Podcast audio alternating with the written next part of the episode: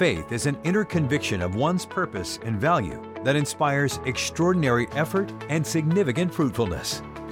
This message is the second in the series, Runway. The message is entitled, Increase Your Faith. Here is Pastor Dale O'Shields.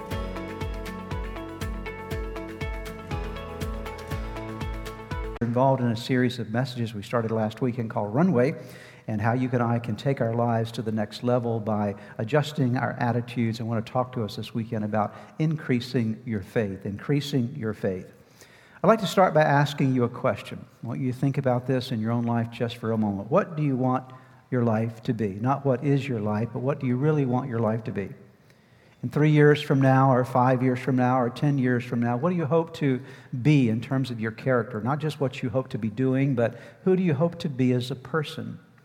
And chances are, one of the main things would be standing in the way of who you are today compared to who you'd like to be three years or five years from now or one year from now has to do with your attitudes. Because your attitudes, my attitudes, are perhaps the single most important thing in life that allow us to either succeed or, if you will, fail in life. Your attitudes are your best assets, or your attitudes are your worst liabilities. And so, when it comes to living the life that God wants us to live, we have to make an adjustment of our attitudes. We'll never get where we need to be without adjusting them. We'll never take off and soar into the land that God has for us, the destiny God has for us, without making these adjustments. And an attitude is something we don't think about very often. We all have them, but we don't really think about what they are. And so, an attitude I want to define for you today so you'll understand what it is and how it works in your life, because most often our attitudes are something that we're, we're not sensitive to, we're not always conscious of, but your attitude really is your mindset about something. It's the way you think about something, and by reason of the way you think about something, it's how you then feel and act toward it. It's what you carry around inside of you related to people, other people, your attitude toward them, your attitude toward God, your attitude toward yourself, your attitude toward life. It is your mindset, because mindsets create emotions. And so adjusting attitudes involves adjusting mindsets. It's been said that your attitude is sort of like either a fragrance you carry with you or an odor that is about you. And oftentimes we have this odor that is kind of permeating from us, and we don't realize why we're repelling people, but we're repelling them because of the odor of our attitude. Or sometimes we can attract people into our world, into the influence that God wants us to have by this attitude of fragrance, this pleasant part of us that, again, pulls people into not only our relationship with God, but hopefully a relationship with God themselves as well. But your attitude is important. And the Bible talks quite a bit about attitudes. Paul, the New Testament apostle, in Ephesians chapter 4, verses 22 and 23, gives us these words Throw off, talking to believers like you and me, throw off your old sinful nature and your former way of life, which is corrupted by lust and deception. Instead, let the Spirit, that's the Holy Spirit, renew your thoughts and attitudes. That is one of the works of the Holy Spirit in your life as you're growing as a Christian, is that God wants to get down into the inner workings of your mind, the inner workings of your soul, and He wants to adjust or renew your thoughts and your attitudes. Peter talks about this as well with the passage that I introduced to you last weekend that will be the theme for our series together. 2 Peter chapter 1, verses 5 through 8. Listen to how he describes the kind of attitudes that need to be in the life of a believer. For this very reason, make every effort effort. Let's work hard to add to your faith goodness, and to goodness, knowledge, and to knowledge, self control, and to self control, perseverance, and to perseverance, godliness, and to godliness, mutual affection, or brotherly kindness, one translation says, and to mutual affection, love. For if you possess these qualities, or if you possess these attitudes, if you think this way, if you live your life with these being the characteristics of your, your personality, for if you possess these qualities in increasing measure, that is, they're continuing to grow, they will keep you from being ineffective and unproductive in your knowledge of our Lord Jesus Christ. Peter says if you want to take off and take your life to the next level, you need to work on your attitudes. Because when you do, as it said in the New Living Translation, the more you grow like this, the more productive and useful you will be in your knowledge of our Lord Jesus Christ. I think all of us would agree today that we want to be productive and we want to be useful to God. And to be productive and useful, we need to adjust attitudes. And when your attitudes start improving, listen closely, your attitudes start improving just slightly. The slightest improvement in your attitude causes your stock to rise.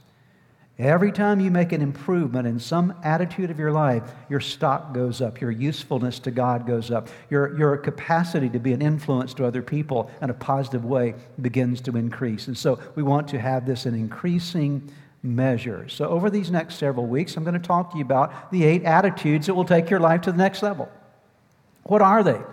Peter gave them to us here. We saw them a moment ago, but we're going to start with the first one today. And the very first one, Peter says, For this very reason, make every effort to add to your faith. He says, It begins, everything begins with faith. Faith is the foundational attitude for every other good attitude in your life. If you don't develop your faith, you'll miss out on all the other aspects of attitude development.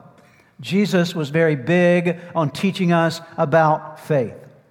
Many times, Jesus brought us to the attention of the importance of developing our faith. In fact, to two blind men, Jesus said one day in Matthew chapter 9, verse 29, then Jesus put his hands over their eyes and said, You will have what your faith expects. The old translation says, According to your faith, let it be done to you. So we must understand that faith is important. Faith is the foundational attitude that will move you forward in life. Faith is essential. So let's talk today about faith. I want to start by defining faith for you so you'll understand what faith is. A lot of people say, well, you know, Pastor, faith thing, you know, I don't really have a lot of that. It seems like other people seem to have more of that than I do, and I'm not sure I could ever develop faith. Yes, you can, because faith is really very simple. Faith is trusting in or having confidence in God. It's believing that He exists, it's believing that His Word is true. Believing that God exists and believing that His Word is true. That's the simplicity of faith. It's believing the precepts of God's Word, His laws. It's believing the principles of God's Word, the, the, the way that we're to live. It's believing the promises of God's Word. It's simply believing, God, I believe that you exist. I believe that your Word is true. And here's what happens when you begin to exercise faith, your faith begins to grow. If your faith is small right now, that's okay because all you need to do is get in the spiritual gym and work out your faith a little bit and it'll start to grow. Everybody has the capacity to develop faith. I'm going to share with you three things about faith today that you need to be aware of, and this is why faith is so important, of a, such an important attitude for your life. Number one, faith is the force that will move you forward. Faith is the force that will move you forward. We're using the analogy of a runway, and if you've ever gone, obviously all of us have, we've seen planes take off on a run- runway. You've noticed this that planes always take off moving forward, not in reverse. I've never seen a plane go down a runway tail first. They always go down a runway nose first. Why? Because they realize for that airplane to take off, there has to be a forward direction, a forward propulsion. That is, there has to be the, everything that sets in motion the principles of aerodynamics, and you can't do that tail first. You can only do that head first. You can only do it nose first. And the only way that you're going to get off the ground and take your life to a new level, a new level of living, is you need a force that will propel you forward. You need a force that will help you to overcome the spiritual and emotional and, and, and relational gravity in your life that'll pull you up and get you forward. And faith is always a forward force. Faith always moves people forward. Real faith will never take you backward. Real faith will always take you forward. Now, here's the problem a lot of us are trying to go forward, but our focus is backwards. We say, I'd like to go to the next level. Yes, I want to live my life that way. Yeah, I want to soar with God. But the way you live your life really sets you up for failure in that regard because instead of looking forward, you're looking backward. You're thinking about all the regrets you have in your life, and all of us have regrets, things that we say, I wish I'd done this differently. Sometimes we're thinking about the shameful things of our life, the things that we haven't done well, the mistakes that we made along our journey. We feel shame and condemnation. Sometimes we're living a life of blame. We're angry about something that's happened to us, and so we live a life always pointing our finger at somebody that hurt us along the way and holding on to those hurts. Sometimes we're holding on to disappointments of something that happened last year year or five years ago or 10 years ago. We're looking backward. Sometimes it's all about the grief we're carrying with us that we've not processed or worked through. But a lot of people want to go forward, but they're trying to take off in the plane tail first instead of head first. And faith comes along and begins to adjust you in the way that you think. And faith begins to make you uh, think differently, to look at life differently, to look at God differently, to look at other people differently. It gets you from the backward focus to a forward focus. Faith always moves you forward. There's some statements that are on your notes I'm going to ask you to read together with me in these next few moments. There are five statements under this point that I want us to really get into our system today. And I want you to know that God loves you, that God's grace is extended to you, and because God loves you and God's grace is extended to you, and God invites you then to believe in His love and believe in His grace. And when you do, this is how you can begin to move forward. Here's some statements that you need to rise up and declare. Would you read them together with me aloud and loudly? Here we go, all campuses. Here we go. What has been in my life is not going to determine what will be in my life. That's the first statement of faith. If I'm going to go forward, I'm going to make this statement that what has been in my life is not going to determine what will be in my life. There's a lot of has been in my life. How about you? Okay. A lot of stuff that has been. Not all, not all of it's been pleasant, but I'm going to make a declaration by faith and say, and I want you to make that declaration by faith and say, you know what? There's been some has been in my life, but what has been is not going to determine what will be in my life. Number two, read with me together aloud and loudly. My past failure will not define my future. Amen? That you're making a statement today that I'm going forward. I, I want to take off to a new level so my past failures are not going to define my future. Listen, failure is an event, it is not a label. Yes, all of us have failed at times, but you don't need to carry the label of failure around with you. It's simply something that has happened in your life, and it does not need to define what your future will be. The third one, before we read it together, there's one correction that needs to be made. If you'll notice the word in that uh, third statement, rot, you want to change that word from rot to rob. It was a typo, okay? And rot doesn't work very well right there, okay? So you got the change from the T to a B. Are you ready? Now read it aloud and loudly. My disappointments will not rob me of my God desired destiny. Wow, I'm preaching this morning to somebody, okay? Everybody has disappointments in life. And if you're not careful, those disappointments will hang over you from your past and tell you you're never going to be what God wants you to be. You're never going to get to where God wants you to get. And they'll lay upon your soul in a heavy way, like gravity pressing you down and keeping you from hitting the runway and taking off in life. But you've got to come to the place of saying, My disappointments are not going to rob me of my God designed destiny. Joseph in the Old Testament was a man that exemplified this. If anyone ever had disappointments, Joseph did. He had a dream given to him by God that he was going to be a ruler, and the next thing he knows, his brothers are selling him into slavery. The next thing he knows, he finds himself in prison. And here he is having all these disappointments, but Joseph held on to this God designed destiny, and he made it because God said to him, You're going to get where I designed you to get to. I promise you, I will get you there. And Joseph, through the disappointments, ends up in his destiny as the prime minister of Egypt. The same is true for your life. Number four, read together with me. My past pain is not going to restrict the development of my potential. Everybody has pain. Everybody has it. There's not a single person in this room, I don't care who you are, that you haven't gone through some kind of pain in your life. We all have it. And don't let your pain define you either. There are a lot of people that get so comfortable with their pain that their identity is in their pain.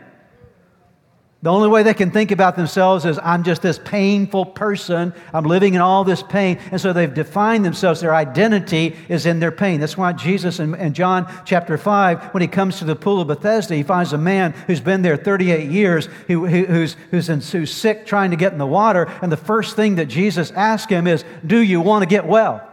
Do you want to get well? Do you want to see a change in your life? Because so often we can get comfortable in our pain, but if you're going to go forward, you've got to make the decision to say, My past pain is not going to restrict the development of my potential. And then read number five together with me. I believe that together through Jesus Christ, my future is big, bright, and blessed. Now we're going to read that again in just a moment, but when we read it, okay, are, are you listening? When we read it and we're going to say big, bright, and blessed, I want you to belt out big, bright, and blessed, okay? I want it to be so strong that I want to feel this roof shattering right here, shaking just a little bit. Are you ready?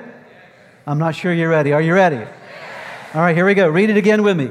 I believe that through Jesus Christ, my future is big, bright, and blessed. Amen?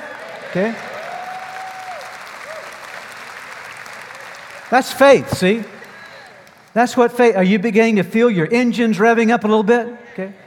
Beginning, beginning to look down that runway and say, maybe I can take off after all, okay? See, this is what faith is an attitude. That's why Peter says this is the first thing you got to get established in your life before you add anything else. You got to start with faith.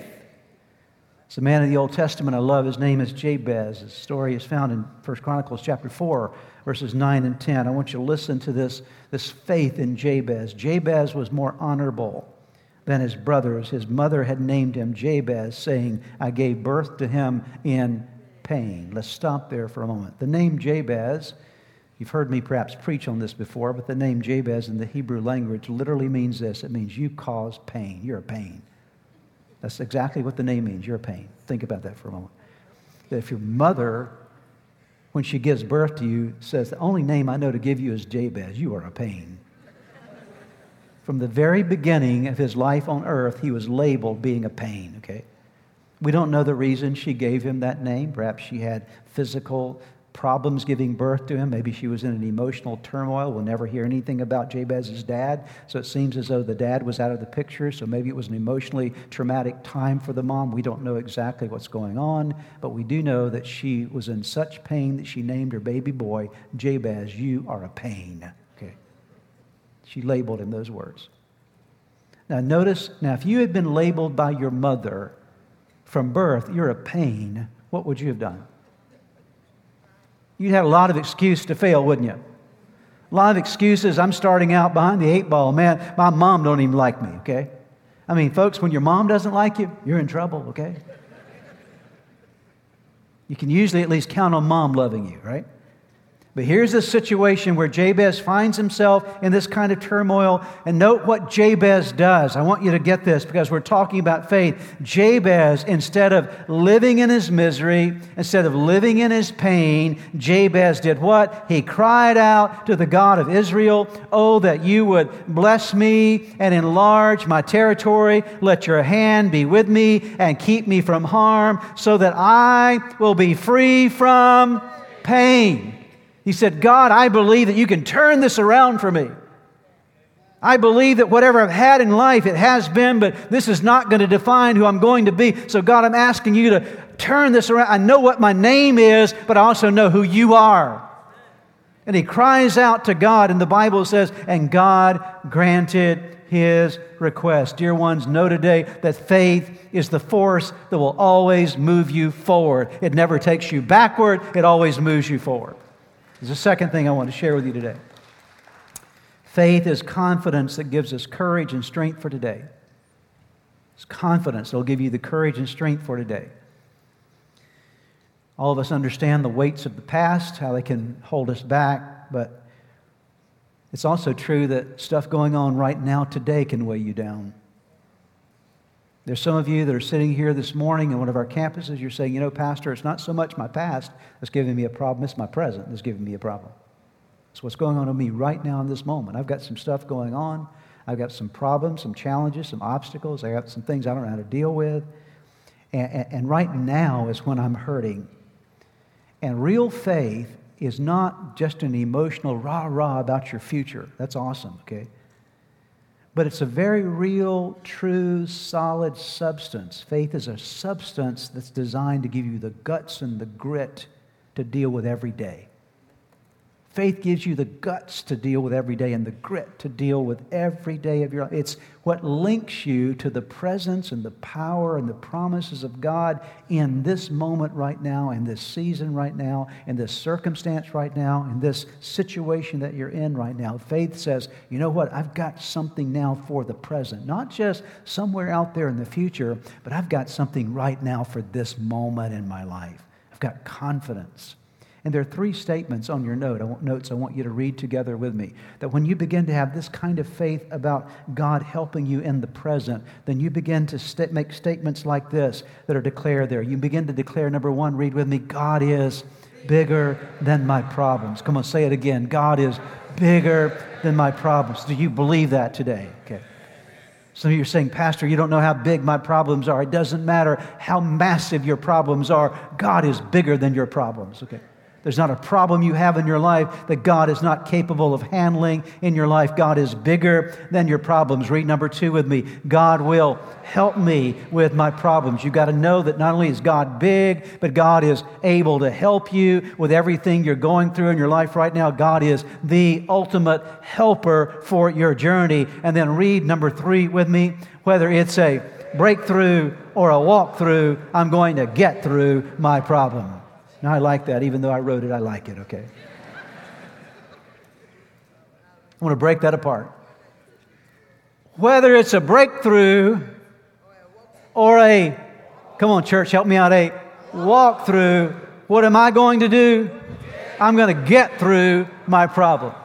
Now, what does that mean? It means this whether it's a breakthrough. What is a breakthrough? A breakthrough is you got a problem right now and you pray and you ask God for help and He miraculously delivers you. One moment you've got a problem, the next moment you don't have the problem because of a miracle. And God is still the God of miracles. There's some of you today that you're getting ready for a breakthrough in your life, okay?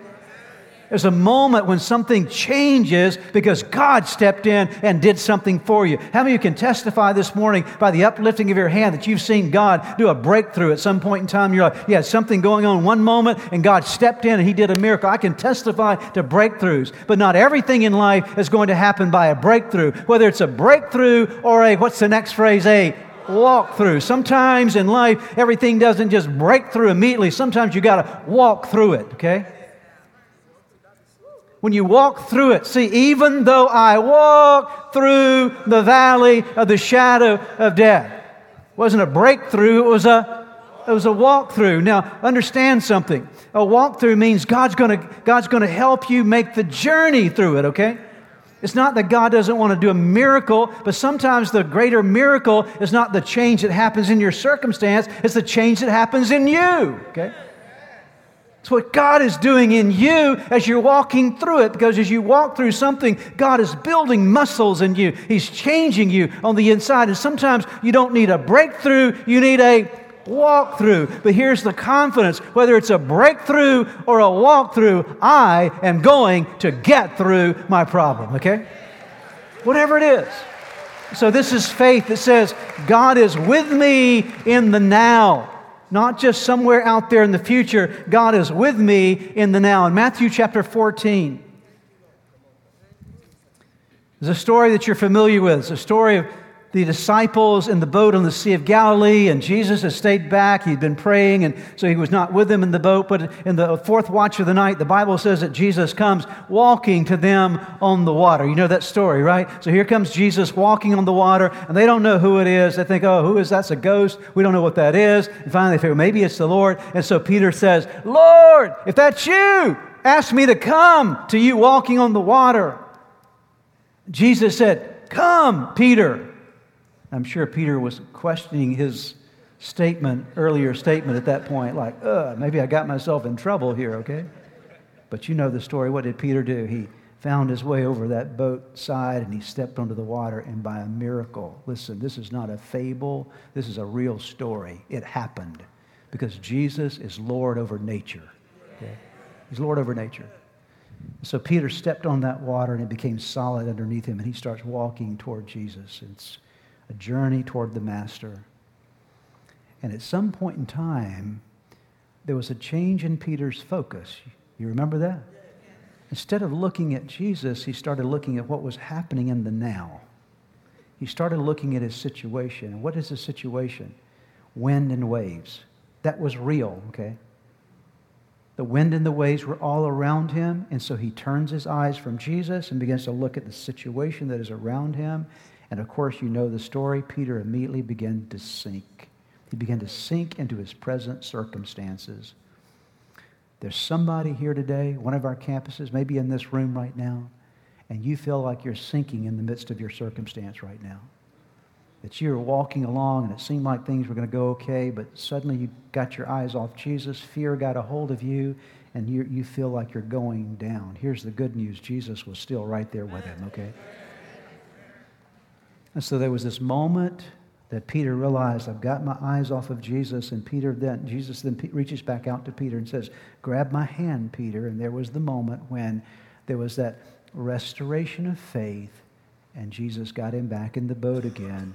But Peter learned a lesson there that day. He learned that Jesus is present when I'm facing a problem in my life. He's always present in every problem, okay? Are you hearing me today?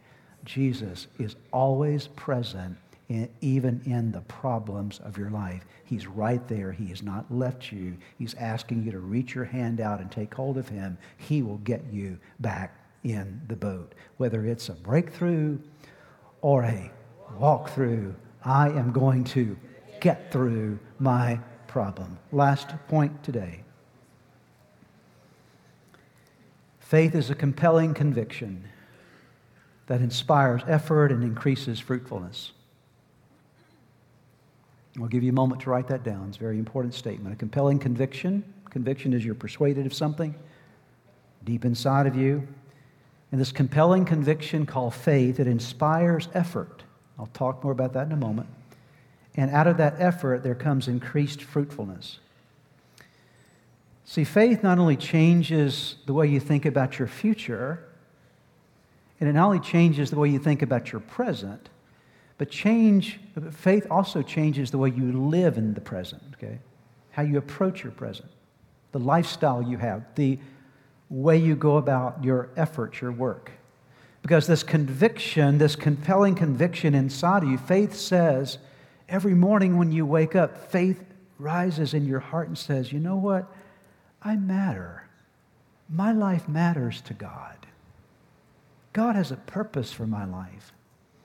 And when you wake up with this sense inside faith saying, I know that I matter to God. Would you say the phrase with me today? I matter to God. Come on, say it like you mean it. I matter to God. Do you really believe that? Do you believe that you matter? Okay. You matter to God, okay? You have a purpose for your life. And so when you wake up with this compelling conviction, I matter. I have something important to. God has an assignment for me every day of my life. And if you matter and you do, God has an assignment for you every day of your life. There's a work that He wants you to do. There's something that He wants you to accomplish. It might be the simple thing of blessing someone or encouraging someone along the way or helping someone out who is in need. It could be simple things or broader things, but what you must understand is that there's a purpose for your life and your life matters. And so faith causes you to get up in the morning and instead of saying, Oh Lord, it's morning, you say, Good morning, Lord, okay? I got to go after this thing. I've got to get busy doing what God's asked me to do. And whether anybody else notices me, whether anybody else pats me on the back, or anybody else tells me, good job, it really doesn't matter because I'm not living for the applause of people. I'm living for the glory of God, okay? It doesn't matter, okay? Doesn't matter who notices me. Doesn't matter what promotions I might get or I don't get, or how many people think I'm awesome or don't think I'm so awesome. It really doesn't matter as long as I wake up every morning with a sense of faith and conviction. There's a purpose to my life. My life matters, and so I'm going to get busy doing the work that I need to be doing so I can bring glory to God through my life. Okay?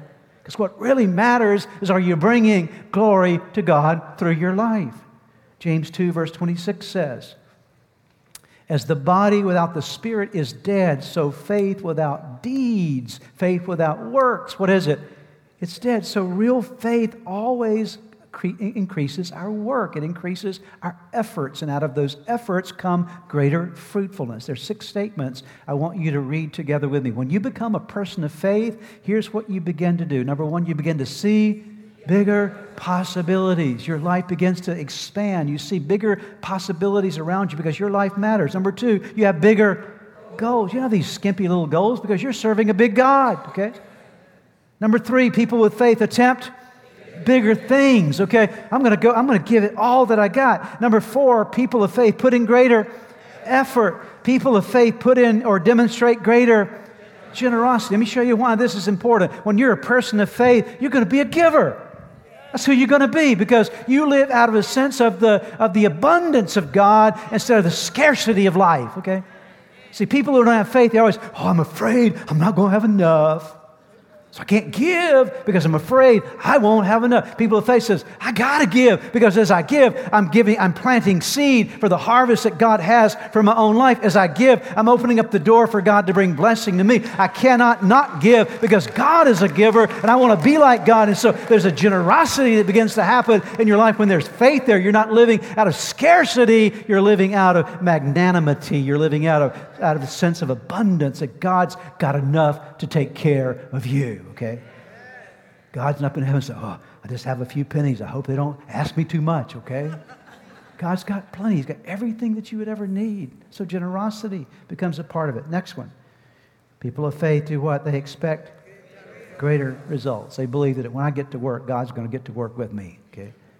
When I use my faith, God's going to show up in a big way and do something. Let me conclude with one last story from the Bible. I'm not going to read it for you, but I'm going to tell the story to you. You can read the story, Matthew 25. I'll paraphrase it. It's a parable. The word parable means a story that comes alongside a principle to help us understand. That's what the word parable means. Jesus brought his disciples together one day and said, Let me tell you a story, a parable. There, were, there was a master, a man who owned a business, and he had three workers with him, and he called his workers in one day, and he said to his workers, I'm going to go away for a period of time. I want you to run my business while I'm gone, and for you to run the business and to succeed in this business, I'm going to give you some resources. And to the first uh, guy, he says, you're, you're, You got a lot of ability. I'm going to give you five talents. While I'm gone, this is what you need to be working with. To the next guy, he says, You're, you're a great guy, too. I'm going to give you two talents. This is what you need to be working with. And the last guy says, You know, you're, you're up and coming. I think you got some potential. I want to see what you can do. He gives him one, okay? So everybody say five, two, and one five talents, two talents, one talent. The, the, owner of the business goes away. Read about this in Matthew 25. Again, I'm paraphrasing this for you. Eventually, the owner of the business comes back. he has an employee meeting. His three employees come together and said, Okay, guys, I want to check up on you. How did you do? The guy with five, he could not wait to share the news with his, with his boss. He couldn't wait. Oh, oh, boss, you won't believe what happened. You gave me five talents, and while you were gone, I went to work and I put my effort in. I did everything I could, and now we, I turned my five into ten. Here's your ten talents back. And do you, do you remember, anyone here remember what the master, what the owner of the business said to that first guy in response to the 10? He said, Well done, good and what? Don't run past that. Well done, good and faithful. What does it mean to be faithful? It means to be full of faith, okay? So this guy demonstrated his faithfulness or demonstrated his faith by taking what was given to him and using it. He put it to work and he made something more out of it. Are you seeing that faith is not just about showing up, it's about doing something with your life, okay? So I'm just faithful. I show up. Well, you might show up, but you don't do anything, okay? This is not about just showing up. It's about doing something with your life. And so he says, Well done, good and faithful. The guy with two said, Oh, how about me? Hey, can I talk to you? You know what? You gave me two, and here's four. The master said, Well done, good and faithful servant. You've been faithful over a little, I'll make you ruler over much. And the guy with one, he's like, he's looking for the exit, okay? And the guy comes to him, his boss comes him and says, uh, uh, What about you? I gave you one. Well, I, I thought you were a hard guy. I knew you were pretty mean. So I didn't want to lose what you gave me. So I dug a hole and hid it. I didn't do anything with it. Here's your one back. Do you know what Jesus says the owner of the business said to that man? Some of the most straightforward words you'll find in anywhere in the New Testament. He said, You wicked, lazy servant. I gave you one. You didn't do anything. Take the one from him and give it to the guy with 10. Because this man did not demonstrate what? Faith, okay? When you get to heaven, what do you want to hear? What do we talk about wanting to hear more than anything else when you get to heaven? That when we breathe our last breath and we cross over into the presence of Jesus, what do you hope to hear more than anything else? Well done, good and faithful servant. Isn't that what you want to hear? Well, let me just bring some reality to that for a moment this morning. It's not a neg- negative statement, it's a reminder. You will not hear well done unless you've done well. So the well done comes to those that take what's been given to them and they actually use their faith. And so real faith causes me to get up in the morning and say, There's a purpose to my life. My life matters. There's something that I can do today. It doesn't matter if no one else sees it or appreciates it. I know that I'm going to do this for the glory of God. Whatever He's given me today in my hand, I'm going to go to work with it. I'm going to trust that He's going to inspire my effort and create fruitfulness with it, that I'll bring honor and glory to Him with my life. Faith makes a difference. That's why Peter said, start with faith. You'll never take off on the runway of life without faith. Faith says, I'm moving forward into my future. Faith says, my present, even though I may have some problems, I'm going to either see a breakthrough or I'm going to walk through, but I'm going to get through whatever it is I'm facing in my life. And faith says, I'm going to rise up every day with a conviction in who God is and who He's called me to be that causes me to put in effort with my life and trust Him for fruitfulness from my life. Would you pray together with me today? Father, thank you for your word today. We're so grateful for the word of God and how it comes alive to us. It helps us to think differently, and I pray for the renewing of our minds. I pray that in this series together, Lord, that you would help all of us to have a mindset, a shift in our thinking. And I pray that even right now, as we've heard this message today, Lord, I pray that there would be a, a, a, a, seismic shift in our thinking. I pray that we'd begin to be people of faith, that we would trust you for our future, that we would trust you in the present, that we would rise up every day with renewed conviction about our lives and live differently because of who you've called us to be. Let faith grow in each one of us. We pray in Jesus' name. I would like to close today by giving you an opportunity to ask Jesus to be the Lord of your life. Would you pray with me right now? Right where you are, just simply bow your head with me, and I'm going to give you a prayer to pray, and you can simply speak this prayer out, whisper this prayer out, and from the sincerity of your heart, call upon God, and I promise you that He will hear and answer you. So let's pray together. Start by simply whispering the name Jesus. Let there come uh, from your heart just the declaration of His name. Say, Jesus, I know that, that I am a sinner, that I have fallen short with you. I'm sorry for all of my sins. Jesus, I believe in you. I believe that you are God's Son. I believe that you are the Savior of the world. I believe that you died on the cross for my sins. And I believe that you rose from the grave, that you are alive today. Now pray these words. Say, Lord Jesus, come into my heart. Come into my life. Forgive me of my sins. Give me a new start in you. I commit my life to you. In Jesus' name, amen. Now, if you prayed that prayer with me, I want to encourage you with a promise from God's Word that says that when we call upon God's name, we call upon the Son of God, there is salvation that comes to our lives. He changes us from the inside out, and you become a new creation. Old things pass away, all things become new. And that's exactly what has happened to you today. Your next step really is to make sure that you get into a good Bible believing church. and you begin to study God's Word, get God's Word in you, and to make sure that you get a copy of the Bible if you don't have one and begin to read it. Spend some time every day in prayer. And I would encourage you also to check out the resources on our website that will help you to get going in your relationship with Jesus. You can find them at church-redeemer.org. Get those into your hands. Get started in your new life with Jesus Christ. Thanks again for joining us today. May God bless you, and we look forward to seeing you next time. If you've prayed with a pastor today and made a decision to follow Jesus Christ, we have some resources for you on our website. Just go to church-redeemer.org slash a new you. We pray that this message was a blessing to you.